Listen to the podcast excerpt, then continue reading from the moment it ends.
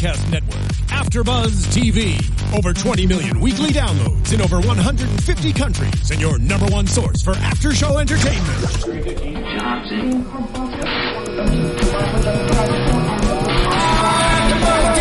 AfterBuzz TV, the destination for TV superfans, producing aftershows for over 300 of your favorite TV shows, interviewing celebrities and showrunners, and bringing you behind-the-scenes exclusives. All thanks to E Entertainment's Maria Menounos, producer Kevin Undergaro, and internet leader Akamai. Now, let the buzz begin!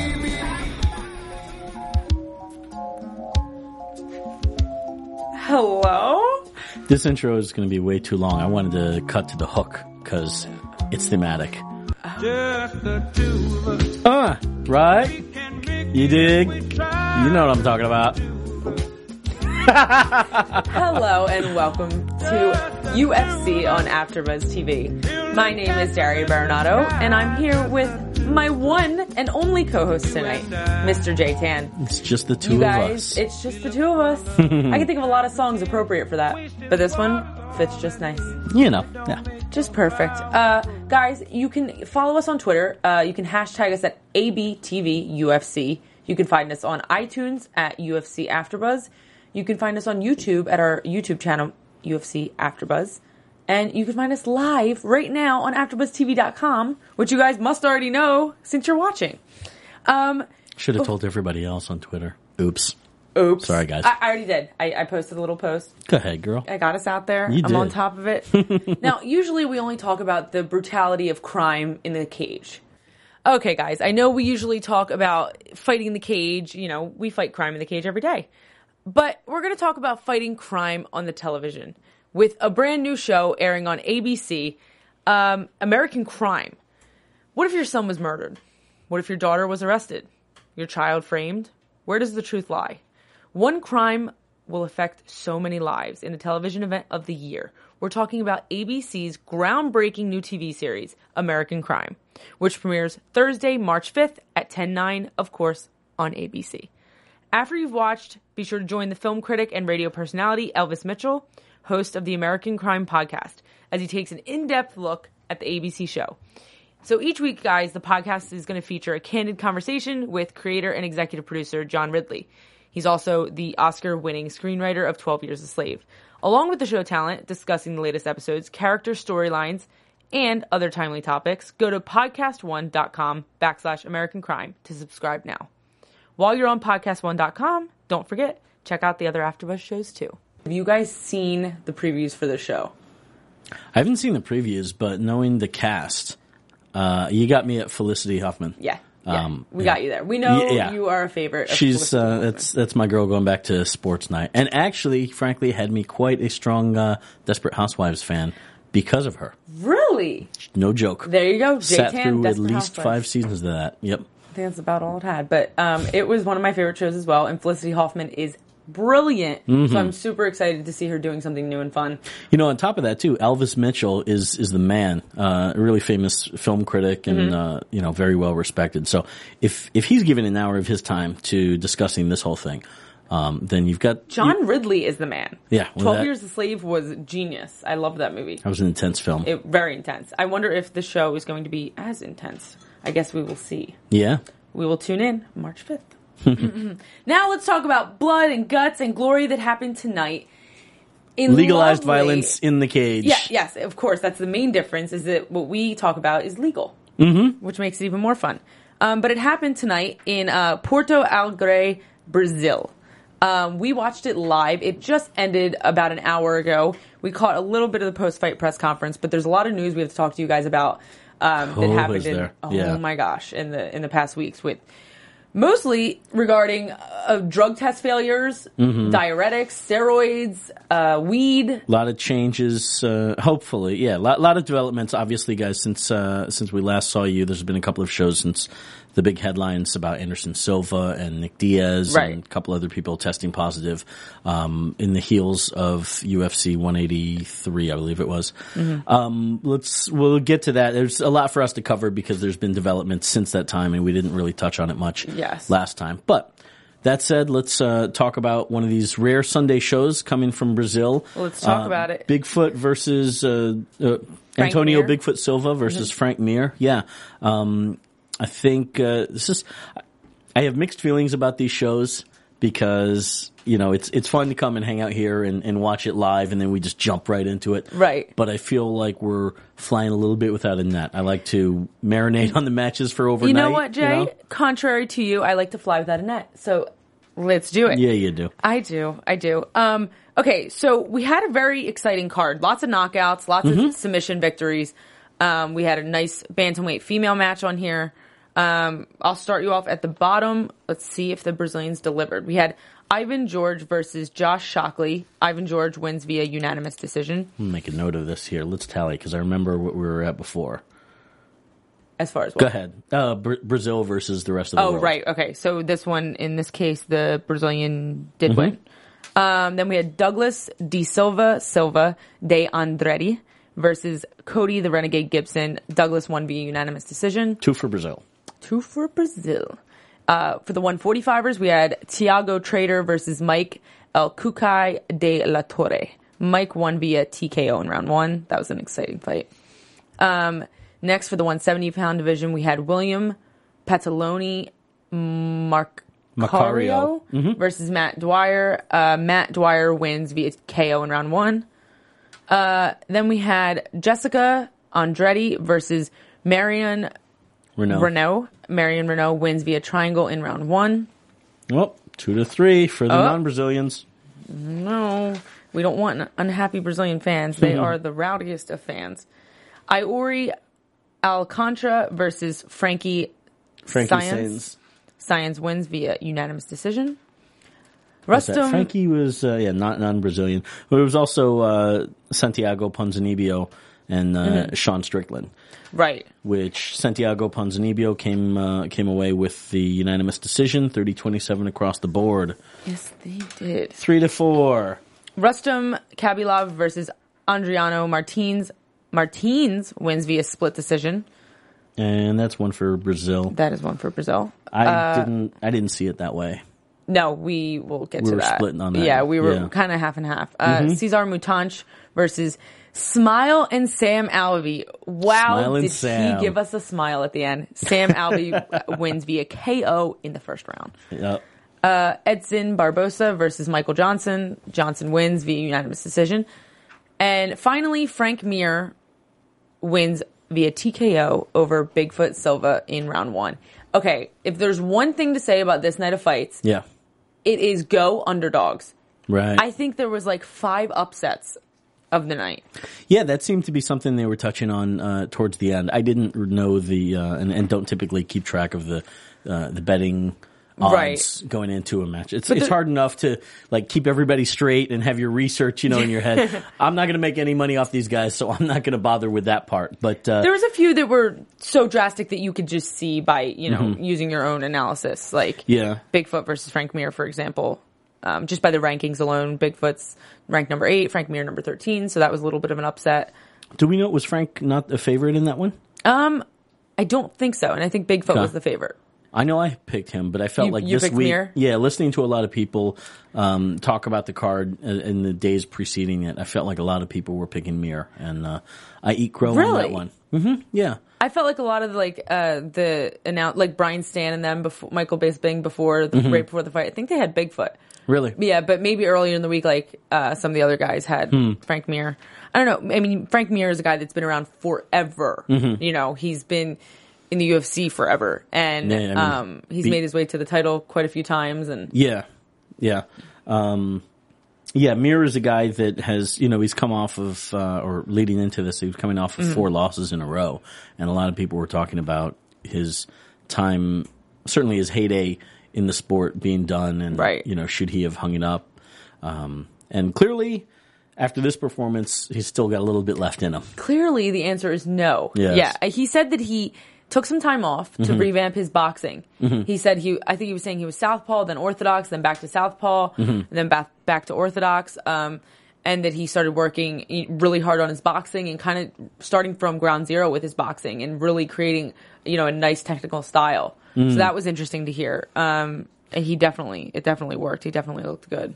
I think he's one of those guys. moment we saw him. if he if he'd started a little bit later, if we had the the peak of Frank Mir, his Mm-hmm. um, now as opposed to when when it happened, Right. Um, we might see. I mean, he he would be up there certainly uh, with giving a run for his money with Cain, um, Brock.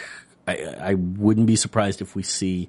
Uh, another go around for those two guys coming in the year. There's a lot of talk about Wouldn't Brock awesome? possibly coming back to the UFC and Frank, you Mm-hmm. know, inviting him back.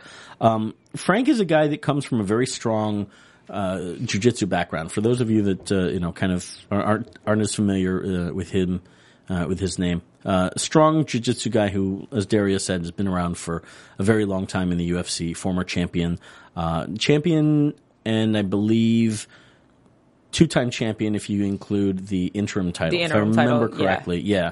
Um, there was a time shortly after he won his uh, his first UFC title, and we're talking back in, geez, I want to say 06 or 07, maybe even 05. I could, oh, oh, 05 or 06, I believe. Um, he was in a bad motorcycle accident, unfortunately, after that, and was sidelined for quite a while. And then um, that kind of gave way to the title being um, kind of being set between Andrei Arlovsky and Tim Sylvia. Um, and Frank came back into the mix shortly. Jeez, I, I wish I had my uh, stats or an iPad in front of me. Um, I'd say it's kind of came back, made his return around eight or nine, two thousand eight or nine, and injected himself pretty sternly into the mix. There was a four man tournament, heavyweight tournament uh, between, if I remember correctly, Randy Couture, Brock, uh, Antonio Ro- Rogerio Nogueira, Big Nog, Right. and Frank. Um, and from there, Frank uh, won the interim belt, and uh, um, I'm trying to remember who he defended against. I wish. I, I feel I feel naked up here, quite honestly, guys. I Uh, remember- I'm going off of memory here. I but- remember when they released him for a minute so that he Mm-hmm. could fight Daniel Cormier for the Strikeforce title. And then he came back. But I can't regard the years, but we will get back to the main event later because we have so Yeah. much to talk about with the undercard. yeah. Let's start from where do you want to start with uh You know what? Well, let's talk. I mean, uh, so we were doing the numbers here. Brazil came up a little bit short, and and when it what was the final count? generalizations we're talking about uh, non-Brazil seven, uh, Brazil four. I'm sorry, six, six to four. Brazil versus the world. Oh. Um, fight of the night. You were saying went to. There was no fight of the night. The performance bonuses went to um, Frank Mir, Sam Smiley Alvey, uh, Marion Reneau, and, and Matt, Dwyer. Mm-hmm. Yeah, um, those were fantastic performances. I definitely would agree with those. Um, I would have given. I, I think that fight of the night, uh, Santiago Ponzinibbio and Sean Strickland um, deserved uh, deserved fight of the night as well. I think it was super competitive. If there was a fight a, a fight of the night bonus given, it had to have gone to them because Mm-hmm. Yeah. that was a seriously intense match that didn't give up. Yeah. Um, Ponzinibbio, I gave, uh, let's see, the first round, uh, well, the first and the second. The third, I think, uh, probably could have gone either way. Uh, was, was really pressuring, uh, Sean Strickland early. I believe he kept him, uh, took control of the inside of the cage for the most part, the center area. Strickland was circling around a lot. Um, he did drop Ponzinibbio with a, with a right early in the first, and he had a nice, uh, and then Ponzinibbio had a nice uh, head kick and big flurry. There was just a lot of action with these two guys. They didn't let up at all. You know, this Yeah. was a match that delivered in a big way. Um, the second round, um, Strickland was more effective from the outside, you know, but Ponzinibbio still stayed on him. Uh, Strickland had a, a brief takedown around the three minute mark. It's so funny. It was so funny. So Strickland, Sean Strickland is very tall. I wish I Mm-hmm. had his height on hand, but he's very, very tall and a very long reach advantage, which usually means he's the guy, you know, usually defending the takedowns. He was the one initiating the takedowns. I was watching Mm-hmm. Yeah. him shoot and it was like he was shooting from the sky, but his takedowns were beautiful. Yeah. Uh, his, his attempts at least. And I think he, Ponzinibbio was throwing mad flurries. I mean, he was coming at He him. was. and yeah, just I think kind of to um, to avoid to avoid getting hit with that. You know, you, Right. you go down and try and take the game to where the other guy clearly doesn't want to go. Definitely. I think the the story of this fight partially was that um, Strickland had such a good chin because he really took some big hit. and and Ponzinibbio as well. These Yep. both of these guys, it's their third UFC fight. Um, so Sean Strickland prior to this fight was undefeated, 15 and 0, Mm-hmm. which is quite an impressive record, especially having fought in the UFC twice already. Mm-hmm. Um, and so this was definitely a highly anticipated fight in, you know, the welterweight division. And it definitely performed as so. Mm-hmm. Um, how many more welterweights are we going to see out of American Top Team? You tell me. You're the one with the inside lead on that I one. I, I think one of the announcers said it when they were when Ponzinibbio walked out, and I was thinking the exact same thing. Yeah. Mm-hmm. Oh my gosh, it's like welterweight influx over there, and it's funny Right. because when when I trained over there, it was all bigger guys. It was Mm-hmm. welterweight, light heavyweights, some heavyweights. You know, you have Bigfoot Silva over there. yeah. Um, and I was like, oh, that's so funny, you know, whatever. N- Didn't think anything of it until I moved Mm-hmm. here, which my gym here is the opposite. It's all smaller guys, the 130, Mm-hmm. Yeah. 145. Um, but yeah, Ponzinibbio adds right to that list. I think he's one of those guys that's going to be really dangerous in the welterweight division. You've also got here. Let's run down the list. There's Hector Lombard. There is Robbie Lawler, the champ. Tyron Woodley. T Wood. Yep. Uh, that's just three off the three big stars. That's three Top. top 10 ranked Yeah. Uh, welterweights. That's not including all the guys that are going to ATT going, oh, that's where the welterweights are. That's where the guys that are way above me, so I won't What be is- competing against them. What is but Gleison Tibau? but Is he they a- can 55. Oh, he's 55. But they can make me better, so therefore, you know, iron sharpens iron. Let me go where the where the cream of the crop is. Why not? And then one day you get the phone call like Hector did. You know, will you fight Tyron Woodley? And then you either say yes or no, and and that's a wrap. Yeah, I wonder if all those guys are going to get that. I don't know. that was. I mean, we've Although- talked about this before. There's, um, I had read that the next, maybe it's the next season of Ultimate Fighter, not this one that's shooting now, American Top Team versus versus Blackzilians. Black correct? Zillions. I think so. Yes. Yeah. Which there's a lot of bad blood there. It goes back gotten- in ancient history. Yeah, I haven't gotten any further confirmation about that, but I, I had read that, and now uh, we have formerly Anderson. So, oh, we have Big Nog versus Team Big Nog versus Team uh, Shogun Rua, Right. Shooting in uh, in Las Vegas right now. Which I'm really excited to see. Mm-hmm. Um, but I'm I would also be super excited if they did Blackzilian versus American Top Team, because then when you do team versus team, Mm-hmm. especially when they're located not only in the same state, but I mean Florida's a huge state, but they're located in the same 20 mile radius. Yeah. you have Blackzilian and Boca Raton, and you have Coconut Creek for American Top Teams. These guys Yeah. all know each other. Most of them have you know tr cross trained or worked with each other in the Mm-hmm. past. There's some serious drama there, so I think that would be a great one for for Dana White to make. The question, though, hopefully we're not getting off uh, topic. What We've is the still got plenty of time. I wonder how do you set something like that up because some a team versus team thing. It's been Right. tried before in, in MMA. Uh, the IFL was uh, was one attempt, or Mm-hmm. there was also um, was it uh, Bellator's short-lived reality show Fight Master had four different coaches uh, and guys got to work with them and they built their Right. team together. How do you do that with this? Because you essentially have to now you can scrap having what sixteen different people on uh, the typical tough uh, tough Yeah, house. it's let's say sixteen. yeah. you can scrap that model, but you've still ideally got to have somebody from that gym fighting somebody from that gym. So you've got to pair up. You've got to make sure that you've got enough guys to pair up. Okay. and that it's an even match. I can't speak for Blackzilian. I can Right. Mm-hmm. speak for American Top Team. They have plenty. Okay, but I are mean- they UFC caliber people? That's the other thing. The Caliber, UFC, caliber, Really? Because I mean, okay, so you have the the amateur team there, and then you have the pro team. well, the amateur team's not going to get signed to the UFC.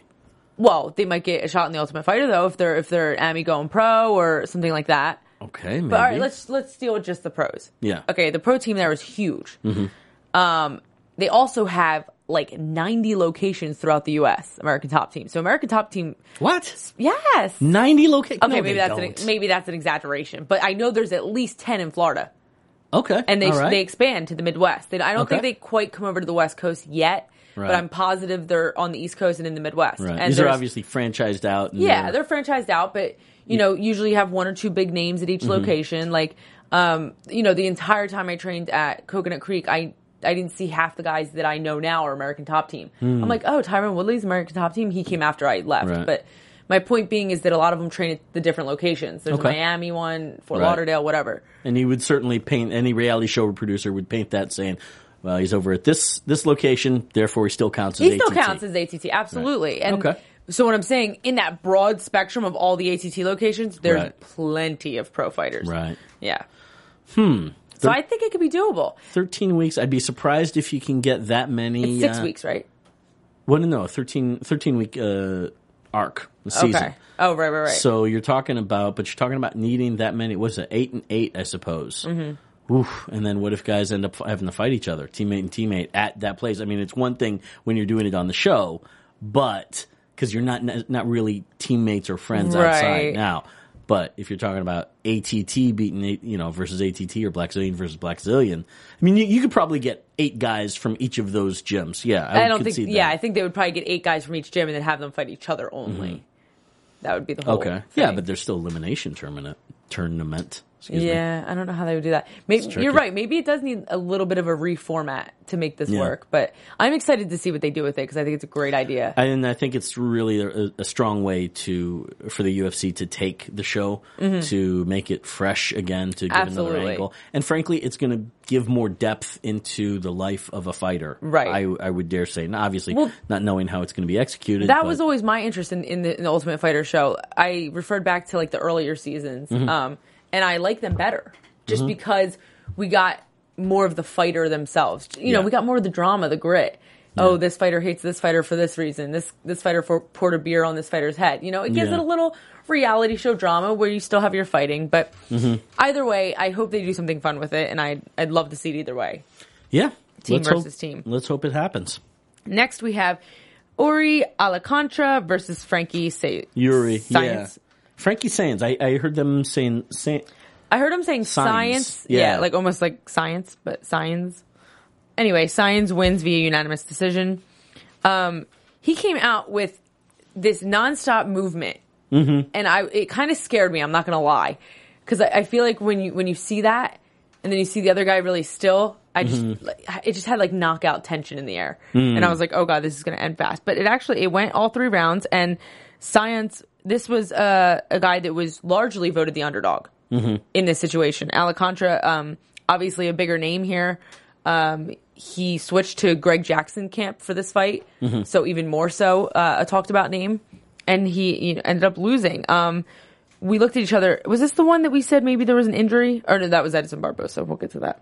yeah. But anyway, great top game, great ground game by Science. That definitely is what won him the fight. Mm-hmm. Um, that was pretty much the story of that. Yeah, Signs, in my opinion, I gave him all three rounds. Um, I see, you know, in notes wise, there was a lot of clinch work that he did. Um, got it on the second, got a takedown off of uh, Yuri's uh, a kick and kind of slipped into. Uh, Yuri slipped and, and Signs fell into his guard, I believe, or on top top position. Um, good ground and pound in that uh, second half of the uh, of the second round. Pretty academic there, pretty straightforward. It was. It was kind of like uh, a, a very basic match. There, he was playing the guard. He got half guard. A little bit of movement on the ground. I could have seen if the ref were to stand it up at one point. Um, it was getting kind of dry, and then he took him down again, and the same thing happened uh, again. So, good job by Yuri, and I mean by Science. But I don't think we've seen the last from Alcantara. No, of course not. No, Uh, next, we have Rustam Khabilov, Khabilov, versus yep.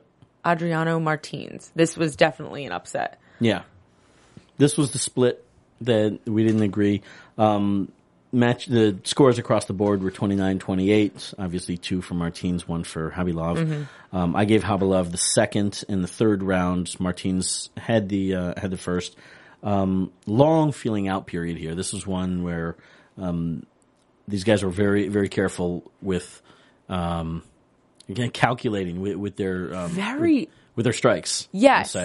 Khabilov's known to be a pretty aggressive guy, though, a pretty aggressive fighter. So it kind of surprised me. Um, he does start off slow sometimes, but I think um, Martins really had respect for the power of Khabilov, and maybe that's where you know kind of the the hesitation came from. But it lingered. I mean, we looked at each other and we were like, "Oh my gosh, you know, when is it going to pick up?" Yeah. Um, Martins had a nice takedown and, and almost got the rear naked choke in the first. Khabilov escaped, and there was uh, little exchanges towards the end of the match. Uh, That was enough for me to give it give it to Martins. Um, but the next next round was was all stand up, Right. and and I saw mostly uh, mostly Khabilov. Martins he had two takedown defenses, uh, def- defense, excuse me, takedown attempts. Which Khabilov, to give credit to, uh, defended very well. Right, and Martins he knocked down Khabilov towards the end of the second, but still that match was mostly all Khabilov controlling. I think that was the round that was po- uh, possibly debatable.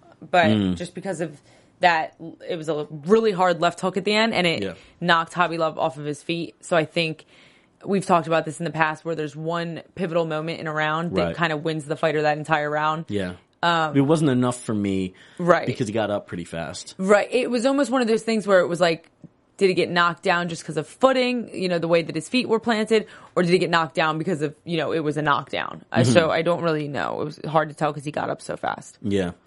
Uh, but Khabilov, you know, in the second, or sorry, the third round, um, had Martins on the ground.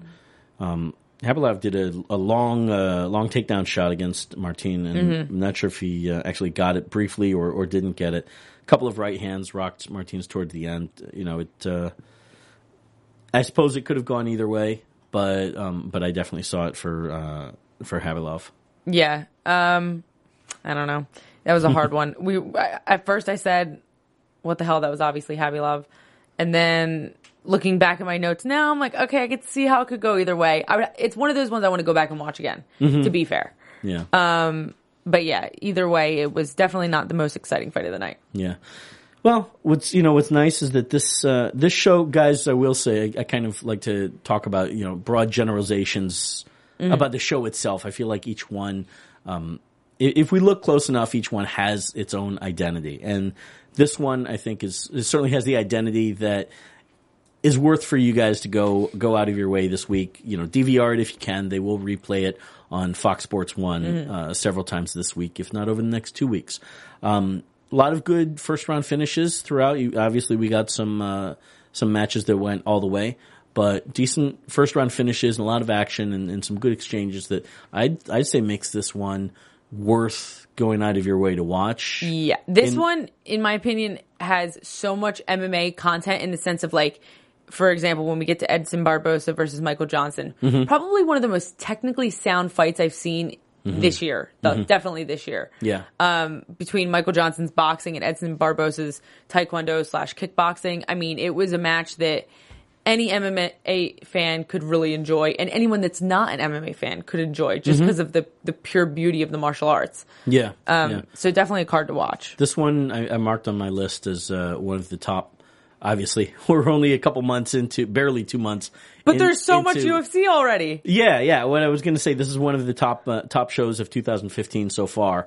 Um, I don't know if it'll necessarily stand the test of time as we go through the next Right. ten months or so. But as, as far as fight nights goes, you know, we're we're off to a good start here. We need one. like a book and we need to make lists of best fights, best fighters as we go along so we can like look back at it and have an accurate, you know, analysis of like, okay, well, at the beginning of the year, I thought that Donald Cerrone was doing really good, but then at the end of the year, you know, and see how things change. Mm-hmm. That's exactly what I'm doing, and that's what I'm talking You're about. so smart. I'm that nerd. Okay, so next we have Caesar Mutante versus Smile and Sam Alvey. Smiling Sam. Talk Gotta about this guy. Oh my god, talk about a fight that starts off slow and then out of nowhere. Oh, okay, yeah. wait. The fight didn't start off slow. That's not fair. Smiley started off slow.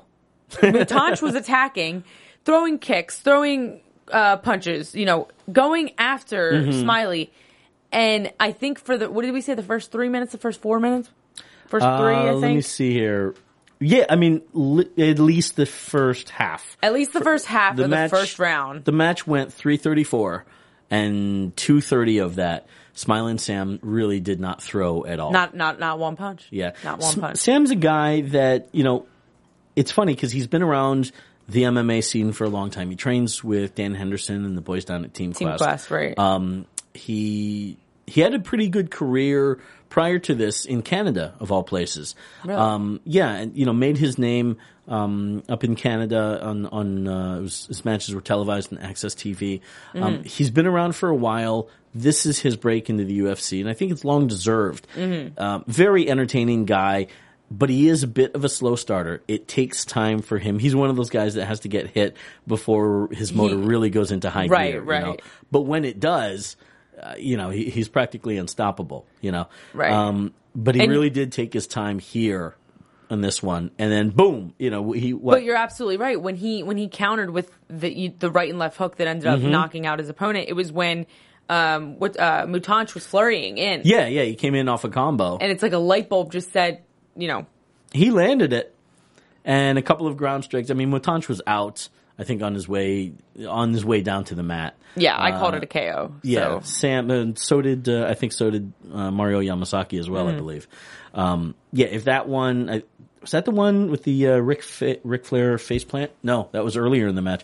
That's another. What's the one for you guys to go look? Um, Jessica Andrade and Marion Reneau. That submission. No, no. Matt Dwyer and William Patolino. Guys, that's the one on the prelims. Oh If- yes, yes, yes. definitely DVR the prelims. If that's if you can find that on uh, on Fox Sports One, that's the one with a lot of really great uh, early finishes, including those two performance bonuses. But uh, you know, Smiling Sam's knockout was w was a largely the same thing. He Cezar Mutante took a, a bad face plant and It was Uh, crazy because Cezar Mutante was looking so good, Mm-hmm. and then you have this guy referring to Smiley uh, Sam. actually it wasn't a face plant, but it was kind of timber. Is is my point? Pardon yeah, me. yeah, he went straight down on his face. So Yeah. some may call that a face plant. Was it on his face or was it on his back? I'm trying to remember because they clashed. He dropped him with the left and right, so I thought he fell backwards. Did he? I'll tell you for sure that uh, Patolino, he did do the Ric Flair face plant because I have that in my notes here. That was a scary knockout. Maybe that was the face plant. yeah. May- maybe I'm trying to remember if there was back. two or not, but uh, you Well, know. tweet us and let us know. hashtag ABTV. UFC. Yes, Oh, that was really cute. I like that. good save. Thank you for that. No problem. um, so Cezar Mutante won uh, UFC Brazil.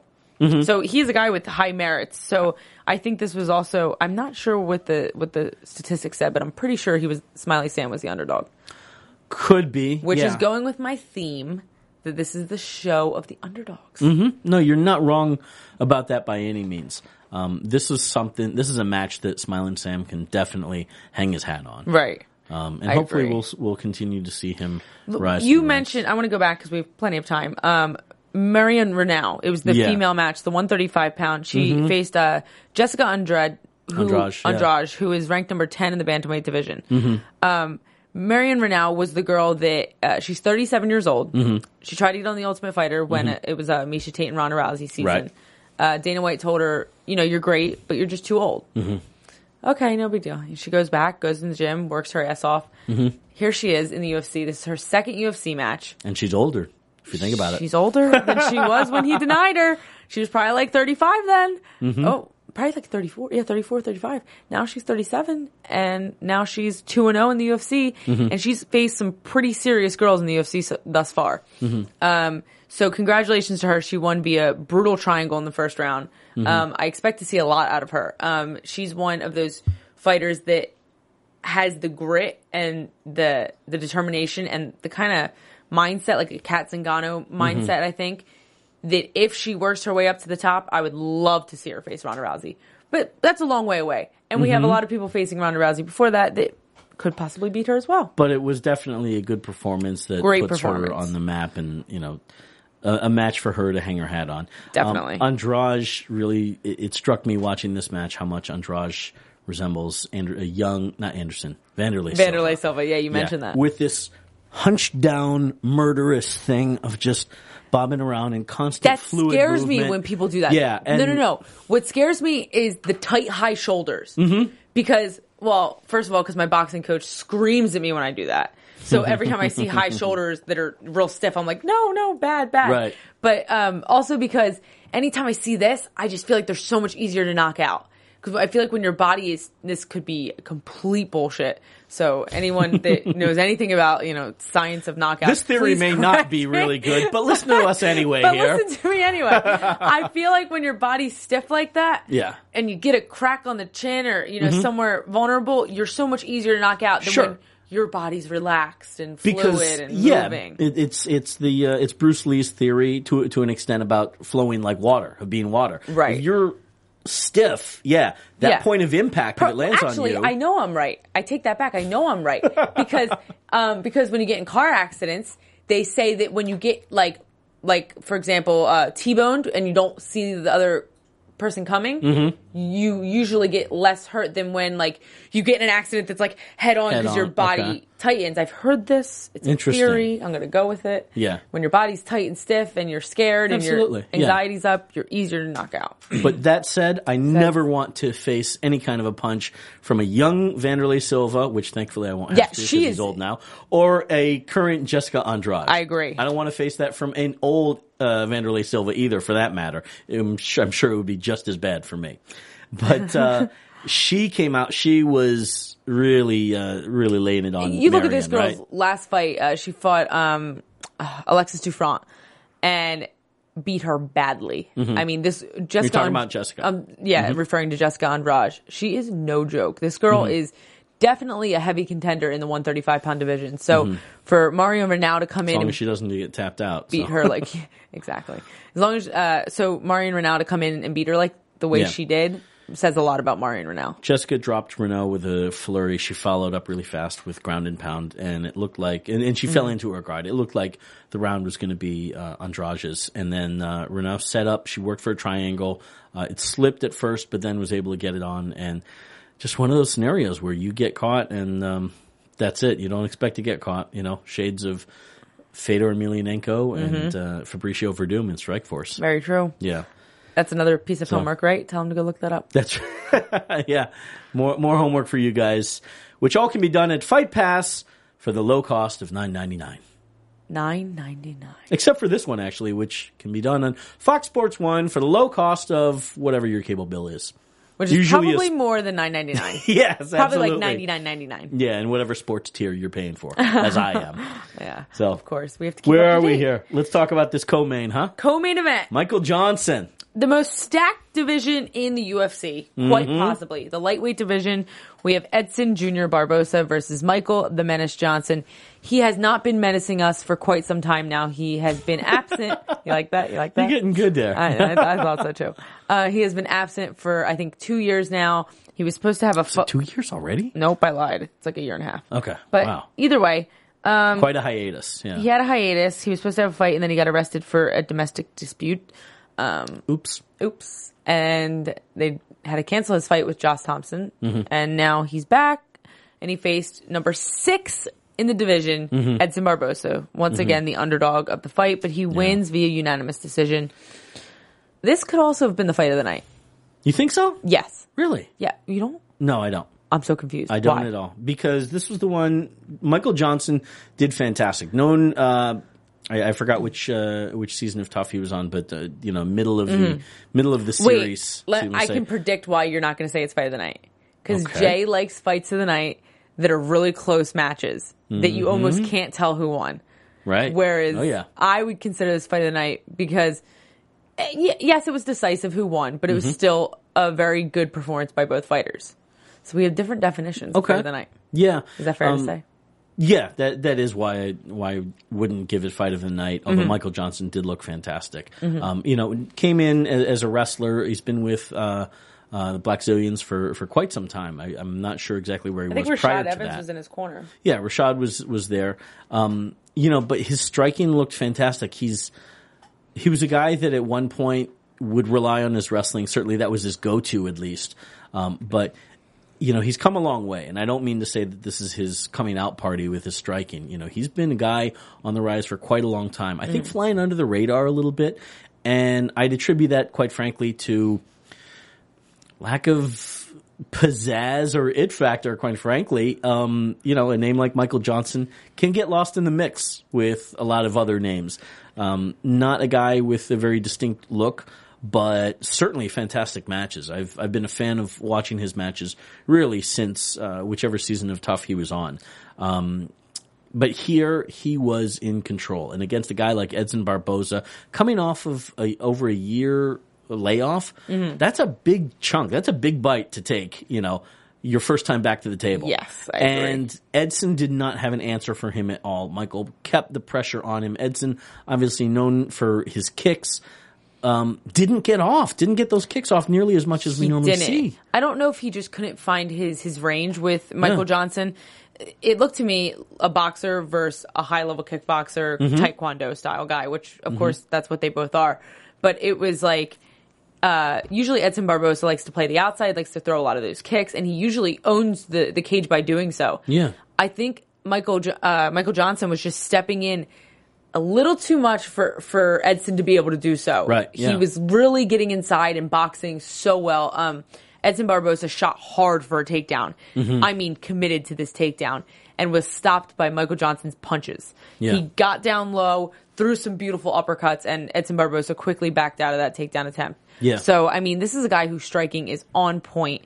Mm-hmm. Um, I'd be really interested to see how he'd face against, you know, the guys in the top five right now, the rest of the division up there. I think we're going to start to see that. Um, in this post fight, he talked about Benson Henderson. Yeah. You know, I think that's a really interesting, exciting match um, because you've got two decent ground guys that have no fear whatsoever of standing and throwing.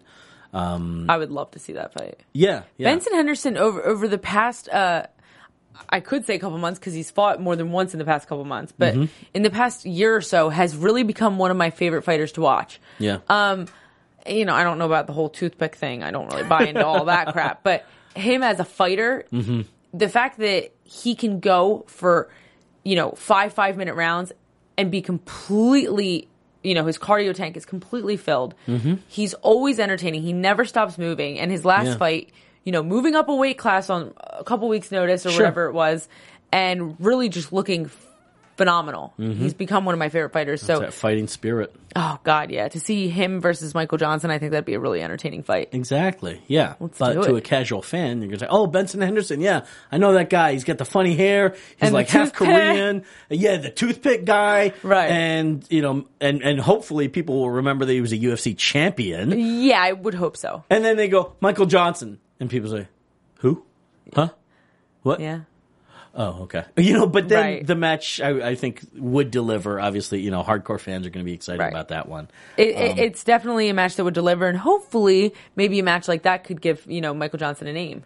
Mm-hmm. Maybe he can start call, calling out some of the Yeah. you know top two, top three guys. Yeah, and- guys, you know, you're going to start to hear about Michael Johnson. So as, as much as I'm, I'm sitting here talking about it's a kind of generic name like Steve Williams or John David- Jones. John, well, John, John will stick out in the crowd, but, uh, you know, or David Byrne or whatever. Um, you know, that's, uh, you're going to get to know Michael Johnson's name going forward this year. I agree. Yeah. Um, So the main event of the evening, Mm-hmm. Antonio Bigfoot Silva versus Frank Mir. Uh, Mm-hmm. wow. Did we Mm. expect? I mean, anytime you have heavyweights fighting, the fight could be over in two seconds or twenty five minutes. We know that it could either be you know a slugfest where you're like Mm-hmm. Be a Bigfoot oh, Mark oh, Hunt for that oh." matter, right? Exactly. Yeah. Great example. Um, this one, on the other hand, um, jab then left hook drops Bigfoot. Fight was over. First round a TKO This uh, for Frank got, Mir. This thing barely got started. It barely got started. You know, um, kind of like like Smiling Sam. I don't really think that Bigfoot threw many, if any. Um, it was a you know slow feeling out period. There was like one flurry, Not very Uh, long. Yeah, and then all of a sudden, boom! You know, mirror. uh, he feints the jab. Follows up with a left hook. It drops Bigfoot. Yeah. Um, follows up with I, I heard. Let's see. I counted eight eight strikes on the ground, um, and that was. Uh, I, I, I think they were giving the referee, who surprisingly I don't have a note on here. Mm-hmm. Um, I normally do. Um, was giving it was giving Bigfoot as much time as possible to, excuse me, to uh, to revive. Yeah, uh, these are- Leon Roberts earlier in the earlier in the, the night did the same thing with. Tell you in a second. It was a, bit- a little bit questionable. Um, the Mike de la Torre Tiago Trator match. Mm-hmm. Um, Trator took quite a few shots, eleven of them on the ground. Wow. And uh, you know he wasn't he wasn't really defending, but he wasn't out. And I think that was kind of the same thing with Bigfoot. You know, these are veteran guys that can take shots, have taken shots, and um, I, I, I think I think the referee was referee was giving the opportunity for Bigfoot to come back and for the fans to get a longer match. Right. I don't know that that was necessarily the right call um, because again, he he wasn't moving. Um, he was just there, and you know, he, he ate more more punches than he necessarily needed to. Yeah, I mean, we talk about this time and time again. We have, uh, you know, factors that go into referees and judges' minds sometimes. Like Mm-hmm. this is the main event of the evening. These guys are both heavyweights. You know, Yeah. they they've handled some pretty gruesome fights. he can probably go a little longer than say, you know, maybe a debut or whoever they compare it to. Mm-hmm. Yeah. Um, so maybe something like that was going through his mind. Either way, they let it go a little long. I agree, but Frankly, I thought that this was uh, this was going to be the result in reverse. I thought that Bigfoot. Really? Yeah, you know, I, I recognize that Bigfoot's um, better days may be behind him, but he's still got those heavy hands. Uh-huh. Um, and I thought that he would land one on Frank and uh, and and be able and stun him enough that he would be able to follow up. Okay. and that didn't happen. that did not happen. It's all right though. God, uh, you know, God bless Frank for his success. God bless him. Let's talk about some suspensions and crazy, Yeah. crazy drama going on. So So we have, okay, Anderson Silva. I think a lot of people are still trying to digest Anderson Silva testing positive. Uh, he tested positive in a out of fight competition about a month before the event, maybe even yeah, roughly three weeks or so. Right. for Drostanolone and um, and also Andrew. I can't pronounce. It's all one. you. I, yeah. Um, there were there were two two drugs he tested positive for. Um, neither of them were really rehabilitating. They were more like drugs that are used for keeping muscle while cutting weight. Right. Um, and then there was a second uh, out of competition test. Uh, the fa- uh, passed, excuse me, and then there was the post fight test. Which is done um, to determine if drugs were in your system in the 24 hours or 12 or 24 hours uh, leading up to the fight. And he did test positive for drostanolone and two other drugs, which were anti-anxiety medications, if I understand correctly. Um, and sleep deprivation. S- yeah, sleep deprivation. Yeah. Yeah. Um, and Are those illegal? they're on WADA's banned substance list. Yeah, World Anti-Doping Association.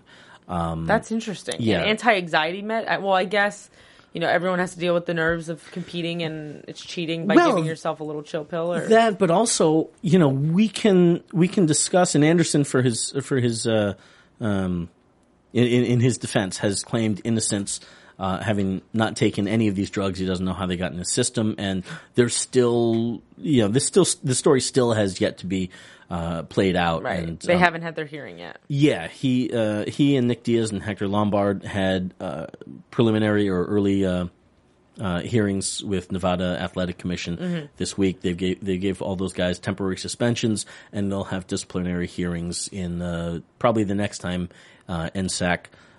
April or May. Yeah, April I or May. Ne- next time that shooting they for. that they reconvene, Right. Uh, we'll see. You know, that'll be the meat and potatoes, guys. I mean, okay, so uh, Diaz obviously uh, failed for marijuana, which Right. nobody was surprised about. right? um, Because Hector- failed. I mean, that's a third strike. It is a third strike. I mean, the amount of times that, that he's tested positive, that could be a problem for him. But and UFC but it's marijuana, a, it is marijuana. and the U.S. society in general, whether it is illegal, uh I, I believe is it? Yeah, it must be on the WADA um, uh, banned substances list. It's um, society, whether whether right or wrong, society has laxed up on it quite a bit. He does have a, uh, I believe he's got a, a card to legally smoke in California. Right. Um, and it's not to say necessarily that he smoked in Nevada, um, although that may come out in the Right. disciplinary hearing. Um, but nobody's surprised by that with Nick anymore. Here's my thing. Mm-hmm. Okay, you have John Jones, the the champion, Mm-hmm.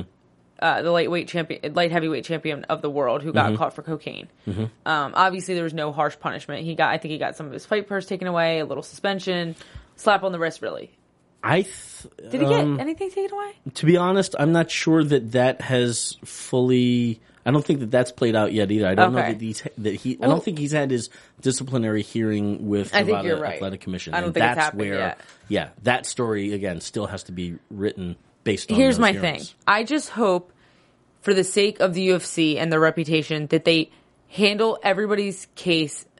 Um, how do I fairly? And I mean by this, like, okay, are we gonna have guys comparing, like, oh, well, you know, Nick Diaz got caught for marijuana and he got suspended for two months, but then Mm-hmm. John Jones got caught for cocaine and he doesn't have any suspension. You know what I mean? Like, People I, have complained about that, and it's apples 'Cause and it's oranges. happened. Well, but yeah, no, but, but it's it's apples and the- oranges based on um, based on a lot of different factors. right.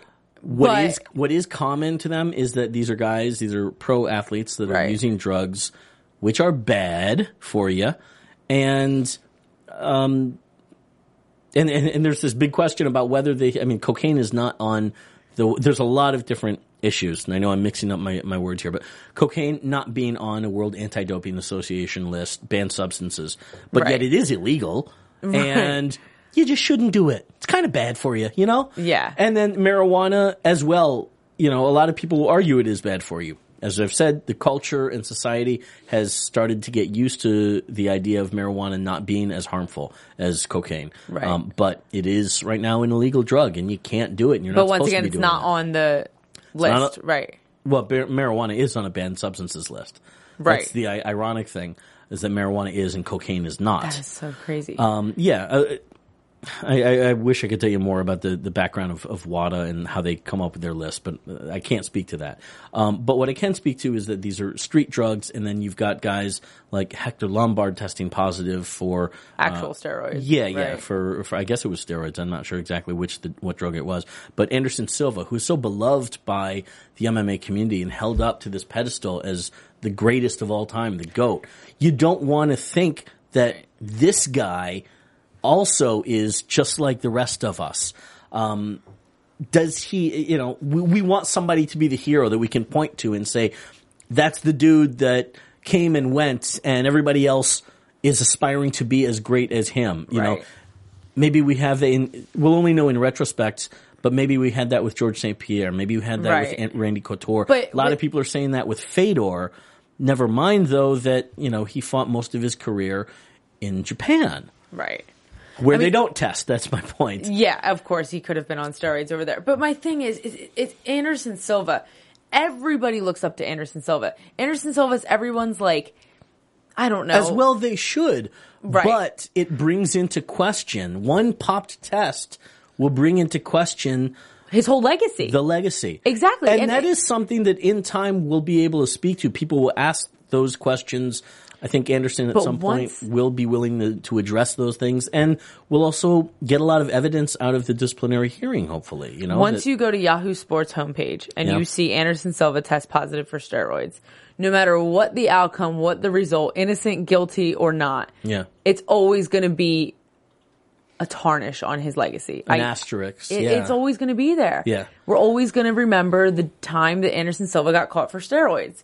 And I, it, Ronda Rousey even spoke out and said, Mm-hmm. I, I don't even think I could, I don't even think I could look at him. If I saw him, I wouldn't know how to look at him. Not because she, you know, disrespects him or anything like that, just because Yeah. she wouldn't know how to handle it. Yeah, but what does Ronda Rousey and what does the rest of the world, anybody besides Anderson Silva, Anderson Silva, and maybe Right. his closest training partners in his family, what do we really know about the facts of the case and Very history? true. And that's why it's important that we need to hear these things. Now, It's also important. Like, do you think that if okay down the road they're obviously looking at creating new testing policies, they're getting a third party company Yeah. involved. They're going to make it stricter, going to make it better, whatever. Okay. out of the big thing here is out of uh, out of competition testing. Right. The UFC did a um, excuse me a, a press conference Wednesday, right after the Nevada State Athletic Commission hearings. One day right. later, they did.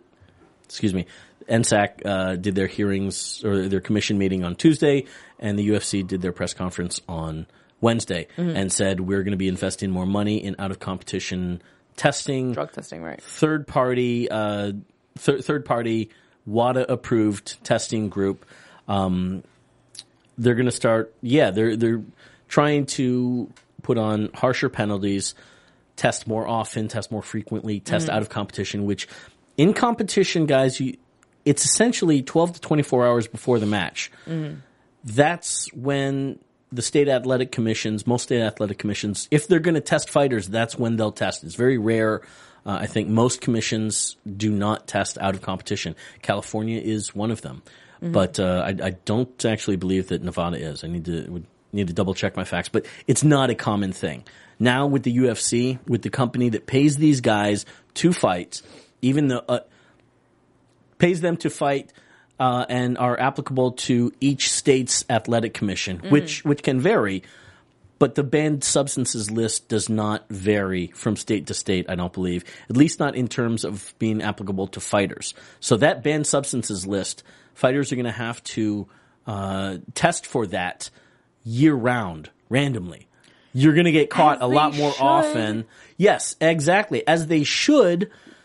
Because this is my But thing. the flip side is, oh crap, what if Anderson Silva's been doing that the whole time and we lose him? What if the company loses all these guys But that have made them a lot of money once you and have this huge legacy? No, no, no, no. Once you set the standard, once you start popping, Right. you know, 30 guys a month because, you know, you're testing all these people and all these people are popping. Which it could be. they're going to get the memo. They're going to stop doing the steroids because they can't compete if they if Mm-hmm. Right. they do. And then they're, oh my god, I'm going to lose 30 percent of my fight purse. Oh my god, I'm, I'm going to be spending for nine months. That's going to ruin my career. Whatever you know, the case may be, the penalties get bigger, the testing gets uh, stricter, Yeah. and people stop doing it. and I completely agree that that's the right thing to do. Right. I love this sport as much as anybody else, and we want it cleaned up. We want it fair. We don't want people going in there with an unfair advantage to another person because Mm-hmm. those two guys are punching each other in the head. We're talking about human Yes. damage. We're not talking about knocking the the ball farther away so that the opposing team has to chase longer. You know. I would say not that. I'm not. But- go ahead.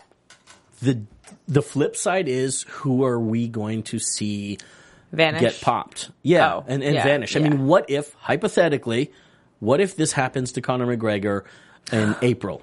Okay? Or May. What happens? We have Proverbially speaking, financially, we have shit a UFC hits the fan. star on the rise lose his rise. I mean, Yeah. it would be gone And- because and he would get a that's- nine month suspension, and after the nine months, nobody would remember who Conor McGregor was.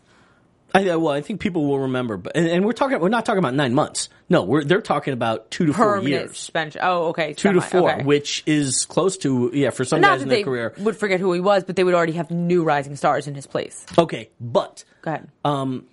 we have to accept that that new rising star may not exist to the same level of a Conor. Yeah, and I'm I not saying agree. it's I'm not saying it's worth it to protect somebody uh, a, a- potential star like Conor. And again, Right. this is hypothetical. I don't want anybody getting the wrong wrong impression Yeah, about what we're we're saying about this current rising example, star. Conor. Yeah, but as as a guy that can be a cash cow for the company, that's a big risk. You're talking So- Mm-hmm. about. I get what you're saying, but you're talking about the longevity of the UFC. Yeah. In the long run, we will come to a better place. Yeah. Where there will be athletes not on steroids. So if Dana White really cares about his fighters that much, and they really care about the company as a whole, I think it's the better long term decision. Absolutely I is. think they're definitely, like you said, they're going to face some hardships. They're probably going to get. But listen, you've already popped. You've already popped Anderson Silva. Okay, you've already You caught yeah. John Jones on fucking. Co- I cannot say it. Bleep. Well, bleep, look, it's on cocaine, so, yeah. so how many more? I mean, what That's- other stars can you pop? You got the very biggest two. that's a very fair point. You know what? Kill your darlings, as they say, and maybe this is the right thing to do. Kill the darlings proverbially. not what I was hopefully they test.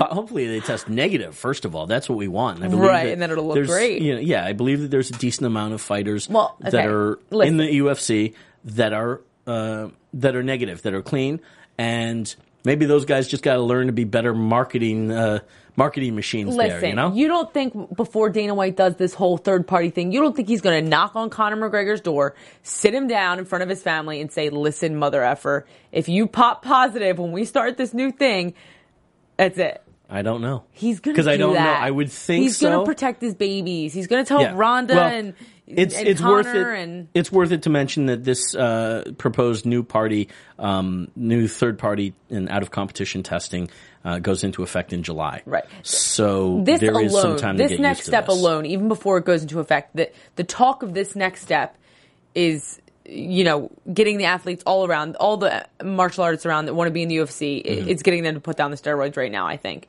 they're looking at this and saying, "Oh so. God, I could be the next one. Oh my God, they're going to do this third party testing. I'm going to be the first one to pop." Uh, you know, Well, the other question all is, these if fans are butts. Yeah, this is all good talk. A lot of people are very um, are, are, are very very much in support of this whole thing. The Right. question is, um, it, it's talk. How much follow up do we see? And hopefully, we see a lot. You will know if we see some some big stars get pulled Mm-hmm. from from cards, whether they release the results or not. I mean, if you I was see guys thinking get about pulled, that. I was thinking about that. If Are you see gonna guys get pulled for no no explanation after July, then that really could kind of Chances be are. yeah yeah telltale I was sign. like, it- would it be fairer if they didn't tell the fans and you know kind of just kept it under the wrap so maybe they could save the reputation of some of these fighters? it'll come out. I think even if yeah, I, I think there could be a precedent set um, Hmm. where you can viably not release the results. Mm-hmm. But if you pull somebody with no explanation, right. then the writing is kind of on the wall. On the wall, right. And that we're, I think it's going to get out regardless. That those tests are going to get out regardless. It Right. might be the right thing, quite frankly, as well as a deterrent for the next generation of fighters to enter the UFC to make that known. Right. Might be. I, I don't know offhand. Uh, what would be the right call there? You know, there's a lot of different factors and, and moving pieces here, but Right. this is Well- the UFC's attempt to clean up the sport. And, Go you UFC. know, I yeah. like this attempt. I like where it's going. I want to know what you guys think though. So tweet us at AfterBuzz UFC uh, or at JTan716 if you want to talk to Mr. J. Daria B28 if you want to talk to me. Um, we'd love to hear your opinions. Also, you guys can comment on our YouTube video. Let us know what you think. See you guys later. From executive producers Maria Menounos, Keven Undergaro, Phil Svitek, and the entire Afterbuzz TV staff, we would like to thank you for listening to the Afterbuzz TV network. To watch or listen to other after shows and post comments or questions, be sure to visit AfterBuzzTV.com. I'm Sir Richard Wentworth, and this has been a presentation of Afterbuzz TV. Buzz See you later. later. The views expressed herein are those of the hosts only and do not necessarily reflect the views of AfterBuzz TV or its owners or principals.